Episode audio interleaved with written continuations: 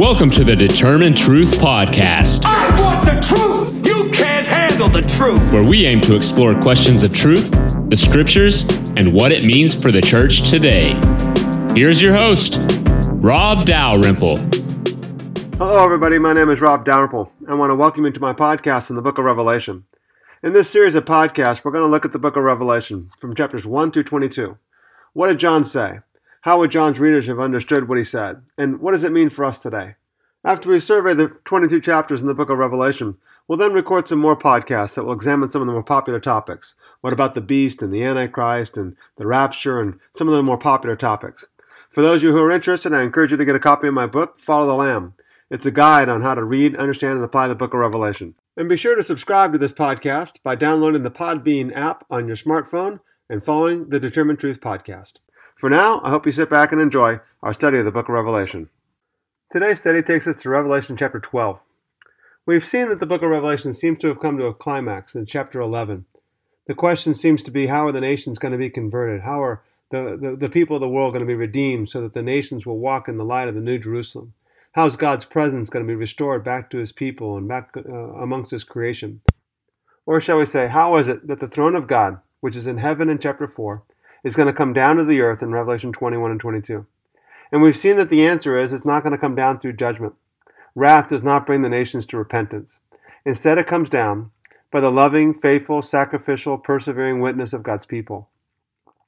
When God's people lay down their lives for the sake of the gospel of Jesus Christ in loving witness, and then are resurrected into full into heaven in full view of men, then the nations repent. And as a result, the kingdom of the world has become the kingdom of our Lord and of his Christ. Revelation chapter 12 now takes us to what appears to be another story. David Barr, one of the great scholars in the book of Revelation, says that Revelation 12 marks the third story. Uh, I don't believe that that's actually the case. I think that Revelation 12 uh, is simply adding more details, giving us more insight as to what was going on in Revelation chapter 11, the second story. Now, it, it's kind of like uh, the relationship between Genesis chapter 1 and Genesis chapter 2. Some people believe that we have two different creation accounts. I don't think that's the case. I think the creation account in Genesis 2 is simply giving, uh, giving us more details as to what happened in particular on the sixth day of creation in, in the Genesis chapter 1 account. So also, Revelation 22 and following is giving us more details as to what this war is all about. What does it mean that the beast comes up out of the abyss and makes war with the two witnesses and overcomes them and kills them? So, Revelation chapter 12 now is simply going to add details as to what's going on.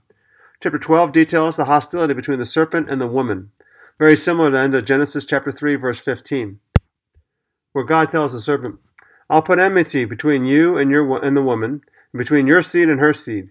You shall bru- he shall bruise you on the head, and you shall bruise him on the heel.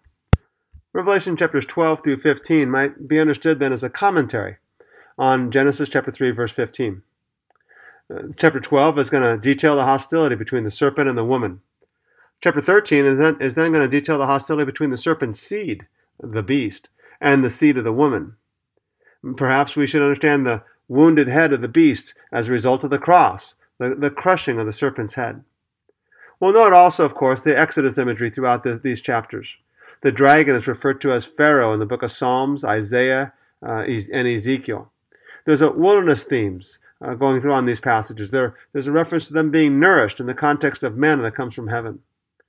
So in chapter 12, 1 through 6, God seems to protect Christ and the messianic community against satanic harm. There's a great sign appeared in heaven, verse 12, chapter 12, verse 1 says, A woman was clothed with the sun, and the moon under her feet, and on her head a crown of twelve stars. She was with child, and she cried out, being in labor and in pain to give birth. Another sign appeared in heaven, and a, behold, a great red dragon, having seven heads and ten horns, and on his heads were seven diadems, and his tail swept away a third of the stars of heaven and threw them to the earth. The dragon stood before the woman, who was about to give birth, so that when she gave birth, he might devour her child. And she gave birth to a son, a male child, who was to rule all the nations with a rod of iron. And her child was caught up to God and to his throne. And, and the woman fled into the wilderness, where she had a place prepared by God, so that there she might be nourished for 1,260 days. A woman clothed with the sun, it says, with the moon under her feet and on her head a crown of 12 stars. This reminds us, of course, of the book of Genesis, chapter 37, verses 9 through 10. where Joseph, Joseph has a dream, and he tells his brothers, Genesis 37, verse 9. He says, Still he had another dream, and he related it to his brothers. And he said, Lo, I have had another dream, and behold, the sun and the moon and the eleven stars were bowing down to me. He related it to his father and to his brothers, and his father rebuked him and said to him, What is this dream that you've had? Shall I and your mother and your brothers actually come and bow ourselves down to you before the ground? It's pretty apparent that the book of Revelation is alluding in the book of Genesis. Even though Revelation says there's 12 stars, that's simply not a problem. After all, Jewish conviction was that Joseph himself was the 12th star. This woman then is going to uh, c- contrast uh, the harlot Babylon. In the book of Revelation, we're going to see four women Jezebel, uh, the false prophetess in Revelation chapters 2 and, and following. We're going to see this woman clothed with the sun in Revelation chapter 12. We're going to see Babylon, the harlot Babylon, Revelation chapter 17 and 18. And then we're going to see the bride, the bride of Christ in Revelation chapter 19. This woman is going to cry out in pain. Uh, throughout the New Testament, the verb for crying out is u- used for the suffering of punishment, trial, and persecution. It's never used of childbirth. It's used for the suffering of the inhabitants of the earth during their judgment in chapter 9. Then, of course, a red dragon, who's described to us as Satan in verse 9. It says the great dragon was thrown down, the serpent of old, who is the devil and Satan. So we know the dragon Satan. He's probably modeled on the ancient Leviathan, a powerful symbol in the Old Testament world of opposition to God. represents the mightiest and fiercest of all the animals in creation. It represents the forces of chaos defeated by God at creation as well. In the book of Jeremiah and Ezekiel, Leviathan represents whatever political power that, that there is that opposes Israel. Though here the dragon transcends the political sphere, the fact that he represents the, the ultimate power of the supernatural evil is evidenced by the fact that he's called the devil. In the book of Job, God defeats the dragon. In the Old Testament, Egypt is, by the way, portrayed as a sea monster, representing the primary opponent of God's people, especially Ezekiel chapter 29, verse 3. In chapter, and this is supported by a reference to the book of Daniel in Daniel chapter 7, verses 7 and 24, where the beast also has ten horns and resides in the sea. The ten horns, of course, probably mocking uh, to some extent Christ's seven horns. The beast has ten horns. The false prophet, we'll find out in chapter 13, has two horns like a lamb. Now, red is the description of this dragon, of course. Evil characters are often described as red in the book of Revelation, uh, representing war. The devil himself is the representative head of these evil kingdoms, so it makes sense that he's described as being red. His tail sw- sweeps away a third of the stars. Now, we know, of course, that stars represent angels in chapter 1, verse 20, and perhaps the fact that they are fallen or thrown down to the earth might indicate that these are fallen angels or demonic beings. This is perhaps the main reference behind the notion that a third of the star, a third of the angels uh, fell and, and became followers of the devil. And it makes sense and it fits, though we can't be absolutely certain that that's actually the case throughout the biblical world. This is the only reference we have to it.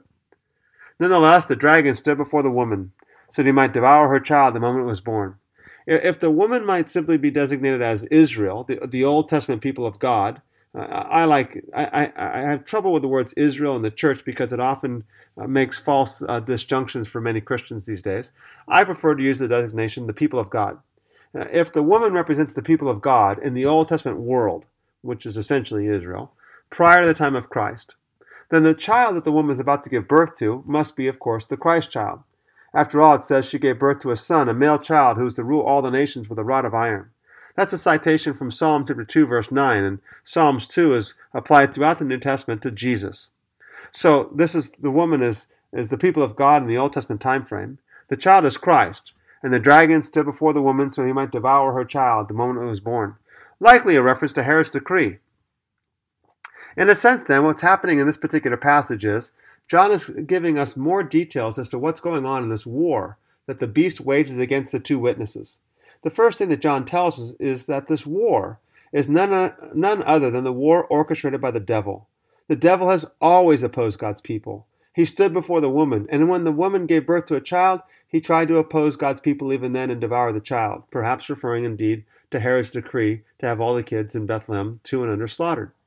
The devil has always opposed God's people then. Don't be surprised that a beast comes up out of the abyss and makes war with the two witnesses. The devil always opposed God's people but nonetheless the child was snatched up to God and to his throne. John's obviously not concerned with all the features of Jesus' ministry. What's important here is the fact that Jesus died, appeared to be defeated, yet he was resurrected and ascended into heaven. So also the two witnesses die, appear to be defeated. After all, the people send gifts to one another for three and a half days. But they too rise and ascend into heaven. Verse 6 says that the woman fled into the wilderness, where she had a place prepared by God, so that there she might be nourished for 1,260 days. Now, again, note the time frame 1,260 days clearly connects us with the account of the two witnesses, who will prophesy for 42 months and 1,260 days. It says here that the woman fled into the wilderness, where she was protected by God. One of the things that an average person who's studying the Bible for themselves and trying to learn how to uh, understand the Bible itself, one of the things that you can do is to find a good Bible dictionary. Uh, IVP has a good Bible dictionary, and so do many other publishers. Uh, um, uh, the Baker Illustrated Bible Dictionary is a wonderful one as well. And what you do with those uh, Bible dictionaries is look up key words like wilderness. You, don't want to know the meaning of the word wilderness, and some people just simply do, oh, let's just do word studies and see what these words mean. The meaning of the words are often fairly clear. Uh, whenever there's a any significant you know, variation in the meaning of a word or the nuance of a word, you can simply find out the meaning, what that nuance is, by comparing multiple English translations. Instead, you want to find out what the word symbolizes or what the significance of the word is. For example, the, the woman fled into the wilderness. Well, what is the wilderness in the scripture? Uh, uh, what, what does it mean that she fled into the wilderness? Note, of course, that it refers to the book of Exodus, where the Israelites were rescued out of Egyptian slavery, and there they were taken in the wilderness. The wilderness then becomes a place of trial and tribulation, a place of suffering and struggles. But it's also a place where God provided the manna every single day. It's a place where God provides His provision, His protection, His sanctuary. The wilderness is also where Moses meets God up on the mountain, and God reveals Himself to the Israelites. Now it says here that the woman fled in the wilderness where she had a place prepared by God. The word topos is the Greek word for place, and it's used as a place where Christians are kept safe from the devil. It, however, it's also the place where the devil attacks. Daniel chapter 8, verses 11 through 13, and Daniel 9, verse 27. This goes along with what we said in the last chapter. The two witnesses are divinely protected by God. They're measured. The altar and the temple of God are, uh, the altar and those who worship in it are, are measured. However, the outer court is not measured, and it will be trampled on by the nations. So also the people of God then are in this place where they're, sa- they're safe from the devil, yet at the same time, su- subject to the attacks of the devil, persecution, and suffering. So this corresponds then with the idea of the, de- uh, of the desert as a place of trial and tribulation and temptation, but also a place of refuge in the time of trial. Now, one thing that's interesting to note is that the only other occasion in the New Testament where the words play, where the word place and the word prepared are paired together is in John chapter 14, where Jesus tells the disciples, I go to prepare a place for you. I believe, and it's a side note here that we can't delve into much detail on today. I believe that if you look at John 14 carefully, Jesus is not describing that he's going up, uh, something like he's going up into heaven to prepare a place for them. And then he's going to come back from heaven and resurrect all the God's people and bring them to heaven where he's got a place prepared for them. I think John 14 is describing the fact that Jesus is leaving and preparing a place here on earth for them. When he comes back, it will be in the person of the Holy Spirit. He says, I will not leave you as orphans. I will come to you. And then he goes on to describe that the Father will send the Spirit. That Jesus is leaving, and in doing so, preparing here on earth a place for the disciples, where they'll be protected by God, but also be empowered by the Holy Spirit.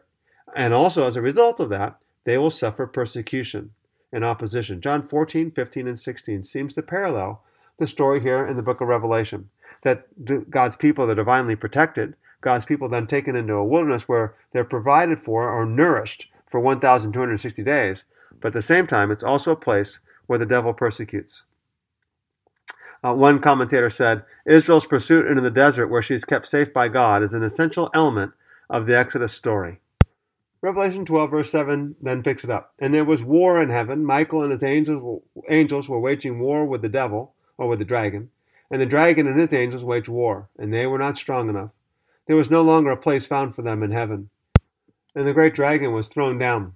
The serpent of old, who is called the devil and Satan, who deceives the whole world, he was thrown down to the earth, and his angels were thrown down with him. And I heard a loud voice in heaven saying, Now the salvation, and the power, and the kingdom of our God, and the authority of his Christ have come. For the accuser of our brothers has been thrown down, who accuses them before our God day and night. And they overcame him, because of the blood of the Lamb, because of the word of their testimony, and because they did not love their life even to death. For this reason rejoice, O heavens, and you who dwell on them. But woe to the earth and the sea, because the devil has come down to you, having great wrath, knowing that he has only a short time. This is one of two legal scenes in the book of Revelation, the other being chapter 18, verses 20 through chapter 19, verse 4. There's war in heaven, we're told. Michael versus Satan. In apocalyptic literature, angels and demons represent Israel and the evil kingdoms. The heavenly counterpart to Christ's victory on earth at the cross is uh, in his resurrection. In other words, what's happening in heaven is, is, is replicating what happened here on the earth. But because Christ rose from the dead and was victorious on the earth, so Satan loses in heaven. And Satan is hurled down to the earth. Note Daniel chapter 2, verses 31 through 45. This, he's a serpent of old, reminds, reminds us of the creation account, the creation story. He's also referred to as the deceiver. Uh, note how often now, from this point forward, especially in the book of Revelation, lying and deception are going to be very significant elements of the, those that are condemned to the lake of fire. There's no longer a place found for them. And as a result, a voice in heaven says, um, uh, Now have come the salvation and the power and the kingdom of our God and of his Christ. With the defeat of Satan, by Christ's death on the cross, the longed for victory of God's sovereign rule has already arrived, has already begun. The devil has two, na- two words here the diabolos, which means the slanderer or the slanderous or the slanderer, and ha satanas, which means the adversary. Satan was the accuser of the brothers, but with Christ's redemptive death and resurrection, he has no more basis for such accusations any longer. In the New Testament, as well as in rabbinic writings, Satan has a duties as a legal prosecutor frequently with Michael as the counsel for his defense. So Satan is seen several times in the Old Testament world going before God's throne and accusing the brothers. He, you, you know, he only follows you because because uh, uh, you, have done all these things. You've, you've blessed him so much in the book of Job. Uh, curse him, and he'll surely he'll surely curse you to your face. Satan is the uh, accuser, but because the cross of Christ, the accuser has no more grounds of accusation. Perhaps we might conclude that Satan's grounds of accusation was that no redemption has actually been provided for God's people. Before Jesus, he has a legitimate argument. Uh, Abraham and Sarah and all the people of God in the Old Testament world, they've been permitted into God's presence, but, but their sins have never been atoned for. Remember, the book of Hebrews says that the blood of bulls and goats does not take away sins. So Satan has a, a rightful, legitimate a- a- accusation. These people don't deserve to be here. But once the cross and the resurrection of Christ has come, Satan has no longer any grounds for accusation. We're, we're, told that the battle is won because of the blood of the Lamb, because of the word of their testimony, and because they did not love their life even to death. It says they overcame him. Remember that word, overcome, and its prominence in the book of Revelation. The seven churches, each church is told, the one who overcomes, the one who overcomes. Then we're told that the, the beast will overcome the two witnesses. And we, we thought that we thought that the gates of hell could not prevail against the church. How could Satan or, or, the, or the beast overcome God's people? Well, they only apparently overcame God's people. You see, it's through death that God's people rise again, and through the resurrection that God's people are victorious. So they overcame him because of the word of because of the blood of the Lamb, because of the word of their testimony, and they did not love their life even to death. Remember how significant the phrase the Word of God and the testimony of Jesus was. And note again here that these two are combined. It's the word of their testimony. But also note that they did not love their life even to death. So we've been purchased by the blood of the Lamb. We've been made members of His kingdom. And as a result of being members of His kingdom, we have the name of God on our foreheads. But the purpose for which we're saved, uh, for which we become members of God's kingdom, is so that we might bear the word of our testimony. But in doing so, we will have to suffer death. So these men and women have been have overcome because of the blood of the Lamb, the word of their testimony, and they did not love their life even to death. In other words, in the book of Revelation, overcome means be faithful, even if it costs you your life. Rejoice, O heavens, and you who dwell in them. But woe to the earth and the sea, because the devil has come down to you having great wrath, knowing that he has only a short time. Woe to the earth and the sea. This parallels the book of Revelation, by the way, where the kings and the merchants of the earth mourn, as do all who make their living on the sea, but heaven rejoices. Victory in heaven means that the suffering of God's people here is going to actually increase and intensify. But at the same time, it's because the devil knows that he has only a short time. What's interesting is the devil has the same sense of imminence as God's people are supposed to have. Verse 13 then picks it up. When the dragon saw that he was thrown down to the earth, he he persecuted the woman, or pursued, depending on your translation, the woman who gave birth to the male child. And the two wings of, uh, of the great eagle were given to the woman in order that she might fly away into the wilderness to her place, where she was nourished for a time, and times, and half a time, from the presence of the serpent. And the serpent poured water like a river out of its mouth after the woman, so that he might cause her to be swept, swept away with the flood. But the earth helped the woman and opened its mouth, and drank up the water which the dragon poured forth. And the dragon was enraged with the woman, and went off to make war with the rest of her offspring, who keep the commandments of God and hold to the testimony of Jesus. The dragon pursues or persecutes the woman. Uh, note the Exodus imagery that's still going on here. When, when the Israelites are released from Pharaoh's and, and Egyptian captivity, the Egypt the, the Pharaoh pursued after the Israelites. Remember, Pharaoh was often personified as a dragon. The book of Exodus describes God's uh, rescuing of the Israelites out of Egypt this way. Chapter 19, verse 4. You yourselves have seen what I did to the Egyptians, how I bore you on eagle's wings, and I brought you to myself. Now indeed, if you will obey my voice and keep my covenant, you shall be my own possession for all the peoples, among all the peoples, for all the earth is mine. And you shall be to me a kingdom of priests and a holy nation. These are the words that you shall speak to the sons of Israel. Uh, uh, the book of Isaiah similarly says in verse chapter 40, verse 31, Those who wait for the Lord will gain new strength. They will mount up with wings like eagles. They will run and not get tired. They will walk and not become weary. The dragon, it says here in Revelation chapter 12, pours water out of its mouth like a river in order to cause the woman to be uh, uh swept away. A flood and mouth both indicate persecution and tribulation. The mouth, of course, indicates the words or false teachings of the devil. Note, of course, the sword that comes out of Christ's mouth represents his words or the truth of the gospel. The imagery, then, of floodwaters and mouth uh, uh, indicates Satan's attempts to destroy the church by deception and false teaching. The fact that he's referred to as a serpent also further cements the idea that Satan's primary weapon is his deception. The earth, however, drank up the river. This reminds the Israelites of the Exodus, where the earth swallowed the Egyptians.